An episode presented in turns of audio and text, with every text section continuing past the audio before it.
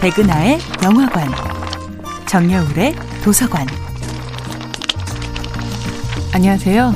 여러분들과 쉽고 재미있는 영화 이야기를 나누고 있는 배우 연구소 소장 백은하입니다.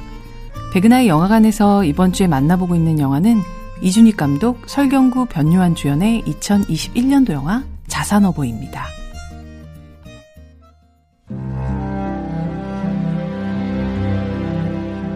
자산어보는 벌써 14편의 영화를 만들어 온 이준익 감독의 두 번째 흑백 영화인데요.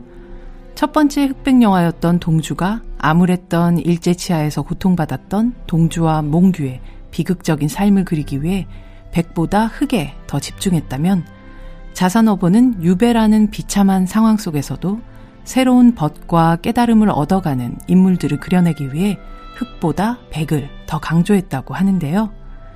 이준익 감독은 특히 영화의 배경이 된 조선 후기 신유 박해의 시절은 바로 헐리우드 영화의 근간이 된 서부 영화의 주요 배경인 1800년대였음에 주목했습니다.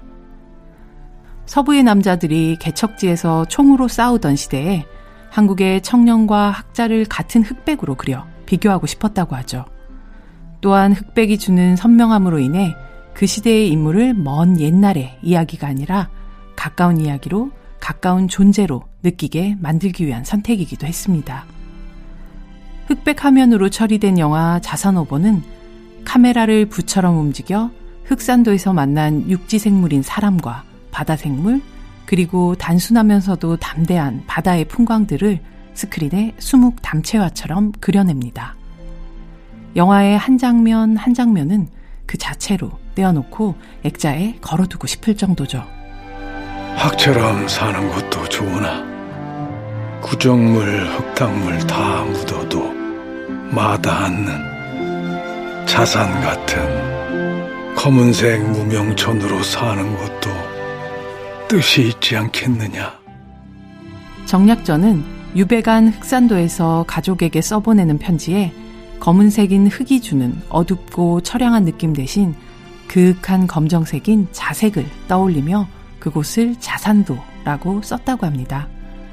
귀향길에 올랐던 정약전이 향하던 곳은 분명 어둡고 처량한 유배지였을 겁니다. 하지만 그곳에서 자연에 둘러싸여 벗을 알고 사람을 배워가며 그곳은 어느덧 찬란하게 포마리이는 검은 밤바다처럼 어떤 슬픔이든 품어줄 것 같은 마음의 고향이 되어갑니다.